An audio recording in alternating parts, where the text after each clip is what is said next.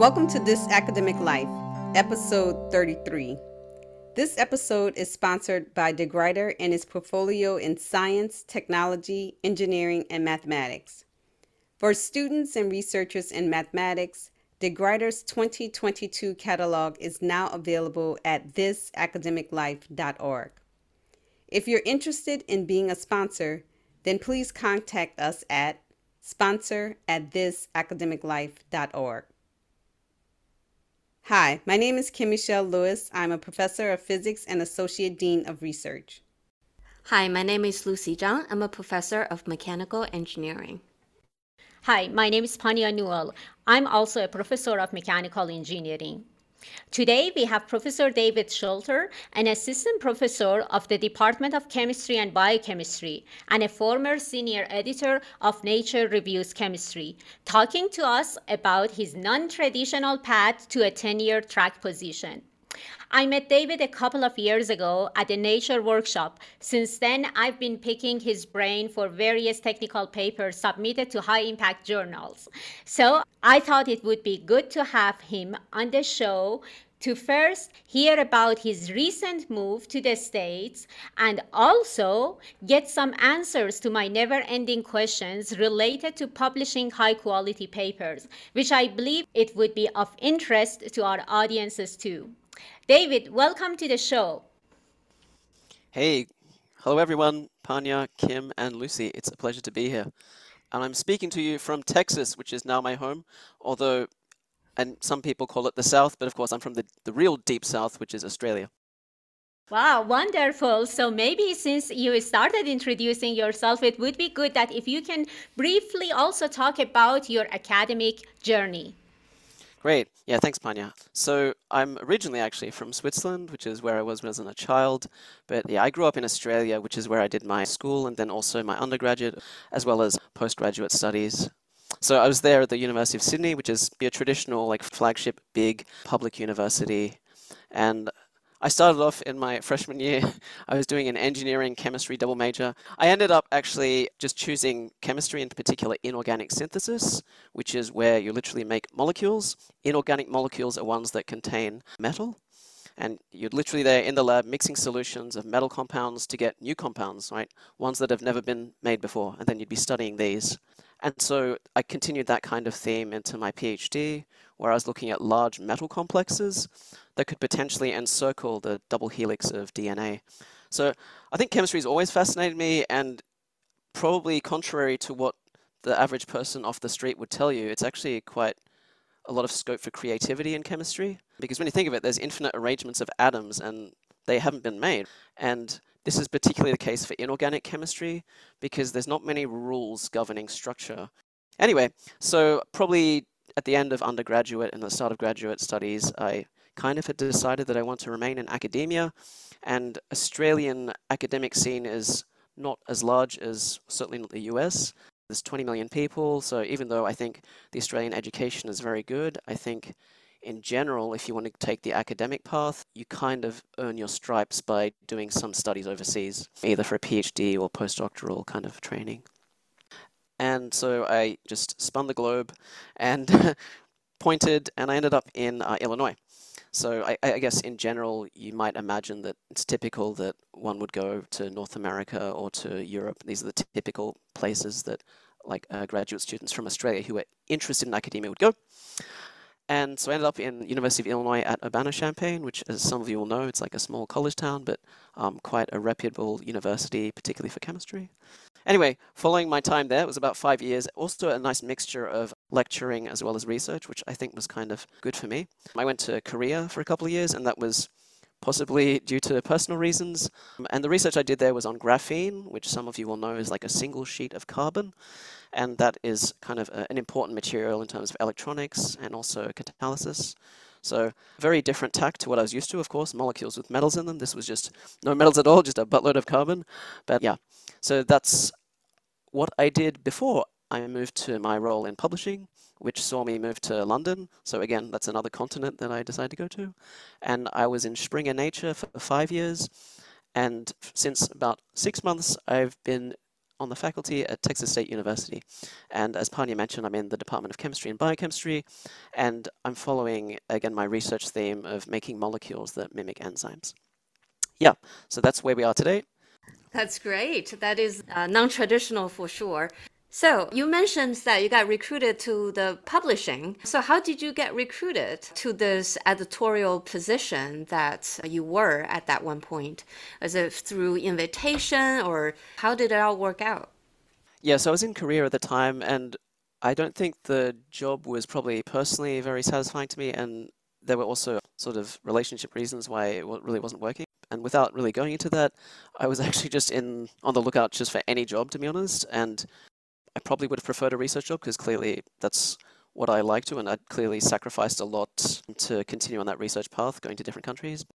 At that point, I was just looking for any job, and I literally just went to nature.com/careers, and these jobs in editorial are advertised much like many other jobs are. It's all very transparent, and yeah, I mean the company is obliged to have the ad on the the website for a certain amount of time, so there's no like secret handshakes or anything. So the advertisements are pretty common, and particularly in the past few years, because as you can guess, because of the growth in research output, including from Asia, particularly China, this has to be met with a commensurate growth in the number of journal pages that are published. So, as you can probably expect, not only more journals popping up, but also the existing journals might be hiring new people. So, the term of employment is usually stated on any ad. So, very often, in fact, probably most often, the jobs are permanent so they're continuing jobs because journals typically don't go bust, at least the journals uh, at Springer Nature were as part of. So you'd join the journal, and after a three to six month probation period, uh, it's a continuing position. Other times, however, a position will be advertised as being temporary or locum, and locum positions are sort of limited roles to cover someone else who, for example, an editor has gone on secondment or they're on parental leave, for example, and then in that case, uh, you'd have a temporary position. But very often those positions can lead to permanent roles in other journals. As you know, once you get a foot in the door, if you're in a part of a big company, one way or another, they'll find a role for you, perhaps in a different team, but it's often a good opportunity, even though it is limited. That's interesting. So I'm also associate editor for several different journals. And of course, we do it as a side job. So that's kind of as part of our CV building, we participate in these uh, service. So for you at that position, it was not a service per se, right? It, because it's not like you do it on the side. That was a full time job. Yeah, so I should really mention that there's a real difference between, say, professional editor and an academic editor. And both of the people do service to the community. So I think I should really point out that both people do service. And of course, there's differences between journals that are part of societies, so the American Chemical Society, for example, and then journals that are owned by publishing companies, many of which are for profit. Okay, both of those systems can have good content and very objective work, but they are different in a sense that you're and you're right some have academic editors, and many of those academic editors are particularly experts in the field that they cover for that journal. And very often, professional editors have to cover arguably more diverse fields. So, yeah, it's different ways to achieve the, the same thing in a sense. I see. And okay. I, I think both of models have advantages. I think it's fair to say that the journals that are headed by academic staff, I mean, oftentimes they just probably have more subject matter knowledge, particularly in very specific fields. While an academic editor will have that, a professional editor can't possibly have that specific knowledge because they're covering broader material. And the point in favor of the sort of professional editors is that those companies aren't affiliated to any universities or are they affiliated to any societies or countries. So in principle, they would give arguably a more sort of unbiased view of articles. That's great the typical process that I know of. So typically the submission comes in, the chief editor goes through, filter out say half of them and the remaining half if they are worthy of being reviewed further then they send it to associate editors. Then associate editor do one more pass and then if the associate editors think that it's worthy of being sent out for review then eventually we do and collect the reviews and then get the feedback whether it's a reject or a revision or whatever it is. Is that the same for the nature journal yeah, so I was working at Nature Reviews Chemistry, which is probably typical of many of the journals in uh, Springer Nature. Because, of course, we run by professional editors, we kind of do that full time. So the editors are actually making the initial decision themselves. Depends on which journal you'll consider working at. But typically, if you work at, say, a research journal, you know, every day you're getting some articles, and maybe in the afternoon, the journal will meet, and then the chief editor will actually divide them up. So the chief editor in that case will not make the initial like rejection. I mean, unless it's clearly just like in gibberish, right? But in general, the chief editor will actually just dish out the articles according to the um, subject matter knowledge of the editors, the associate and senior editors in the team. So, David, can you tell us a little bit about in that position, what did you learn and what were some of the challenges and opportunities that help you to grow as a researcher? Oh, thanks, Pania. Actually, if I can just add something to the previous question. So you asked about the typical process for submitting. I should probably point out that sometimes there's something that happens before submitting, and some people might, for example, approach an editor and ask, would this, for example, manuscript be of interest to you? And these are so-called the informal pre-submission inquiries. And this is often useful. It can save everyone a bit of time if you just showed them initially what you've got, because maybe it's just completely out of scope and it's not worth um, the time even putting it formally through the system. While some editors will appreciate these, like some editors do not, because as you can probably guess, journal editors have metrics and workload kind of quotas that they need to work up to. And of course, these informal sort of pre-submission inquiries don't contribute towards those quotas because the quotas will come through formal submission. And if you're taking up a lot of time of someone based on these informal like emails and you know read my manuscript, then they're not really getting credit for that.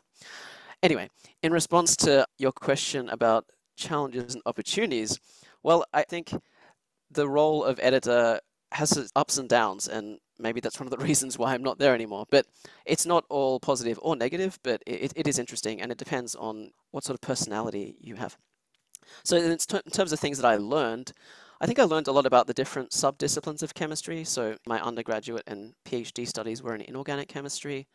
And suddenly I was part of a team of just three people, three editors, who had to look at submissions from all of chemistry. So that's kind of a vast subject area. So the fact that we only had three editors meant that I had to sometimes, actually rather often, deal with manuscripts that were really well out of my speciality. And so that, that was a big challenge. I think I learned a lot about stuff. And in some ways, you become a jack of all trades. But I think it was certainly opening my eyes and kind of it allowed me to put my work in a broader context. What I also found was that there's really a broad distribution of writing ability among top scientists. So, I mean, there's no doubt that a lot of the top scientists are very good in terms of the research, but I think some of them are better able to articulate their ideas more clearly than others. And this can often make the difference between two otherwise like very comparable researchers.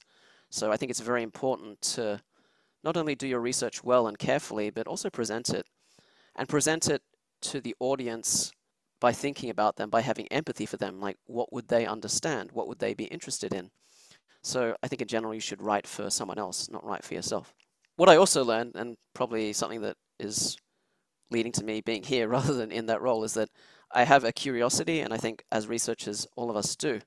And that research curiosity could only be satisfied by doing research rather than writing about it or by helping others publish their research. Those are all noble pursuits and necessary, but for me, I'm the kind of person who might wake up at three o'clock in the morning, have some idea, write it down in my diary because I don't want to forget it, and then go back to sleep. And if that's the sort of person that you are, then I don't think the editorial role would be probably that satisfying.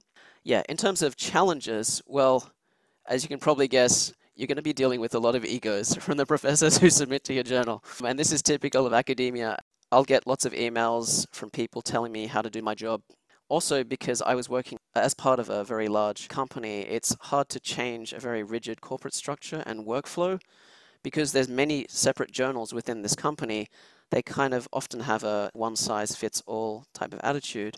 So with this kind of stability as being part of this big corporate sort of machine, you also lose agility. And also in the editorial role, I think that career progression is somewhat limited. I think in general, you might come in as associate editor, and then after a couple of years, you might get senior editor, which is really just a pay raise and nothing else. And then, of course, at the top of that little pyramid of your journal, you'll have a chief editor, and of course, those roles will be limited. Either a new journal opens or a chief editor moves, but apart from that, there's really not too many options. And then, of course, past there, the roles are just, shall we say, administrative. And I mean, it's similar at a university. It just means like you're moving further away from research and academia and more in terms of management. And that's, some people might really get into that, but it's not everyone's cup of tea, I guess. In terms of opportunities, you really have the opportunity to shape a field, particularly at Nature Reviews Chemistry, because I'd say the majority of articles came by invitation. So if you're at a research journal, you're really at the mercy of the manuscripts that get submitted to you. Of course, you can choose to some extent what gets published, but of course, largely that is the role of the reviewers. But when you're working at, say, a reviews journal where it's mostly by invitation, you can really shape a field and you can conduct kind of maybe gentle affirmative action. In general, I think a lot of our listeners might be from America, but please understand that the rest of the world doesn't really share the same fondness towards affirmative action. You can also organize conferences at Nature and you can invite all your favorite plenary speakers, and oftentimes they come, which is very nice. And you can improve scientific practices. As you might know, several journals are instituting, when you submit to them, you know, you have to have a checklist of all the data that's necessary, and it just makes you become a more careful researcher, and it means that the readers can trust what they're reading. Interesting. I didn't know that you can organize conferences as part of Nature. But uh, also, it was interesting that you said that through those review articles, they are kind of shaping the field. So, do you think that you gain some knowledge of your field is going by being a former editor, as well as do you think that overall your experience help you to become a better writer as a faculty? Yeah, so prior to working at Nature, I think I was already a reasonable writer. I mean, let's be honest, like physics, chemistry, math, they were my best subjects in high school, certainly not English. But I think I could, well, I think at the time I could write clearly and fairly succinctly. But I remember my advisor always telling me that I had this very terse writing style. You know, the style where you have just factoids every single sentence, like brackets, this many units, blah, blah, blah. And it was kind of probably very tough to read. I was probably proud of it at the time, but everyone else was probably like, oh man. I mean, you got all the data there, but it just is, it's not really that nice to read. So I think the more that I worked at Nature and the more I read, the more I realized you really have to write for the reader. It's not a selfish thing. If you want to be self-indulgent, go write a blog or a diary. But you're writing an article for it to be read. And I think that's very important. And so it's helped me write more clearly and for a broader audience. Whereas I think in the past, particularly if you're a researcher, and particularly because I'd done like a five year postdoc in Illinois and then two years in Korea, if you're really focused, sometimes you get a bit of tunnel vision and you can oftentimes maybe not put something in a broader context or maybe something that you've obsessed about for, you know, half a year. Maybe it's really not that important, right? Even though it might be so important to you, maybe it's really the wrong way to go. But anyway, there are ways that you can write for experts and newbies at the same time. So you can make it inclusive without dumbing it down, and that's a real skill, and it's one that I try to encourage among the authors of Nature Reviews Chemistry, but also one that I hopefully I've picked up at least a tiny bit for myself. I mean, it's really all about taking a step back and putting things in a broader context, and this is often a good way of being able to write such that you might submit to a broader interest journal, which are these so-called sort of high impact factor journals, journals that are read by more people. So, David, what are your personal thoughts on publishing in high impact journals and how important do you think it is for planning for a successful career? Yeah, first, I should clarify how we are viewing high impact. Mm-hmm. So, I suspect that what you probably mean is that you're referring to journals that have high citations per article. And this is usually reflected in values like the journal impact factor or CiteScore, which refer to citations within, say, the first two years of publication. So this is oftentimes favoring the more kind of hip kind of research and the more applied research, the sort of research that people will apply and use in the next two to three years. It's also an average of the journal over all the articles published. So it's skewed quite a bit from the median by possibly a few articles that go viral. And that's kind of the age that we live in. So I wonder, first of all, if you compare different journals, certainly one might have a higher journal impact factor, but if you look at the median values, I'm, I wonder if there's a big difference. Anyway, I'm not really one to like stats, so I'm not going to talk about those anymore. But if I understand you correctly, and, and you're talking about the general interest journals, the, the ones that often have higher standards and lower rates of acceptance, for sure. I mean, are there commonly tenure guidelines that require a certain number of publications in these journals with a certain impact factor? You bet. All around the world. I've been to Korea, I've been here. Yeah, it's not nice that you get reduced down to a number, but it's often the way for people to judge you. And often those people just don't have the time or the expertise to judge you in any other way. And that's a separate issue in itself. Certainly for my annual review, articles in journals that are above a certain journal impact factor are worth more points than articles in journals with an impact factor that's lower than that amount. In general, I think that the impact factor is a way for non-experts or those without time to put a metric on someone's productivity. Um, but in the end, I guess the proof is in the pudding. You really got to read the articles and see if they're any good. So I think that's really the most important thing. If you're lazy, you'll just look at the citations and you probably won't even read the articles and you're like, oh, this is an article in that journal, it's worth a certain number of points. But I think hopefully we're in a time when we can go a bit beyond that and exercise a bit of sort of independent justification and yeah. Anyway, I think overall it's important to get your stuff read. That's the most important thing. It just happens that, as you know, that the journals that are so-called high impact are often the ones that more people read. But I think it's really most important to get your stuff read by people, particularly those in your field, because these are the people that will be reviewing your grant proposals and your work. That was an interesting point, David. I have a colleague that she published in a very uh, high impact journal, but unfortunately, she hasn't collected that many citations. So I guess she didn't target the right audience for her work, even though her work is, it's been really, really good. It's a new field of study, but I guess it wasn't published in the right place. So I like your comment on making sure that you get, I guess, good readers. Sorry, just another very small point is that just because something is getting a lot of citations doesn't mean it's getting it for the right reasons. I mean, there are some people who would say any news is good news, but certainly in science, like you'd want it cited for the right reasons as well. Yes, so often for junior faculty members, it is a struggle. They're thinking about promotion and tenure, and they believe they should be evaluated based on their the quality of their work but they often struggle on the fact that they also need to publish in these high impact journals so you gave us your philosophy that you think you should publish in those journals where people are going to read them is there any other tip for junior faculty in terms of battling that stress and anxiety of high impact versus the right target audience? Do you think they should just not worry about it and go with the the best scholarship and the fit for their research versus do you really lean all the way over and say don't worry about the high impact factor or you think that's too extreme? In terms of advice for junior faculty, I think, like I said, publish in journals that people read and the people who are in your community, the people who are making decisions in terms of publications and grants. For me, there are uh, chemistry journals and then there are subdisciplines like inorganic chemistry. And it's fair to say that the inorganic chemistry journals uh, have a smaller impact factor by usually about half or a third, they're still just as respected in terms of uh, the robustness of the research. So I think as long as the journals have high bars in terms of how good the data have to be, then I think those are respectable. I think for me, when I was an editor and still as an academic, I remember more carefully crafted paper that's beautifully written. I remember that more than a flashy study that's published in a so-called higher impact journal.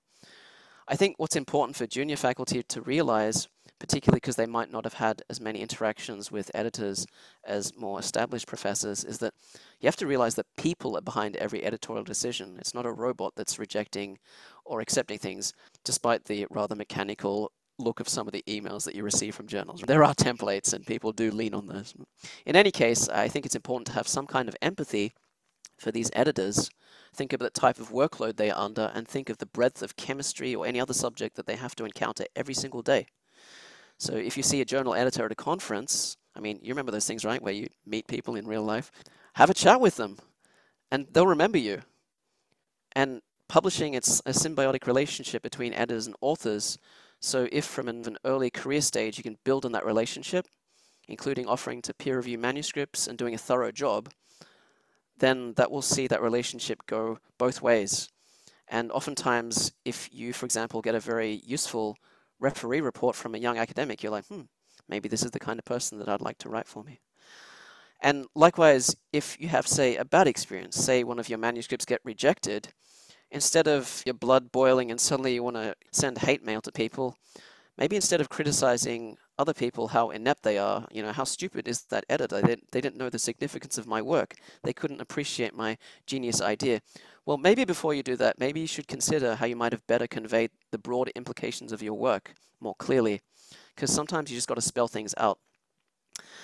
And another thing with junior faculty is, and oftentimes I've had this question, is that is it important to have certain illustrious co-authors? Because oftentimes junior faculty will enlist high-profile co-authors to solely add apparent authority to the message in a paper they submit. I would avoid adding authors for these political reasons.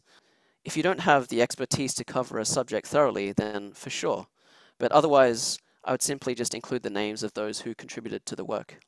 Yeah, and with regards to the co-author question, for probably not really for good reasons. There's often the perception that if you have a bunch of authors and you're a junior faculty and there's a senior person, there's the perception that, oh, you, didn't have the academic leadership, it wasn't your idea as well, which of course isn't the case. And uh, as some of you will know, some journals are now having the kind of author contribution section at the end where you can perhaps in a more detailed fashion say who did what. And that's, I think, contributing in some way to stamping out these kind of token authorships, which certainly at my old company we frowned upon because obviously in certain cases for political reasons, people are going on articles that they really shouldn't be on.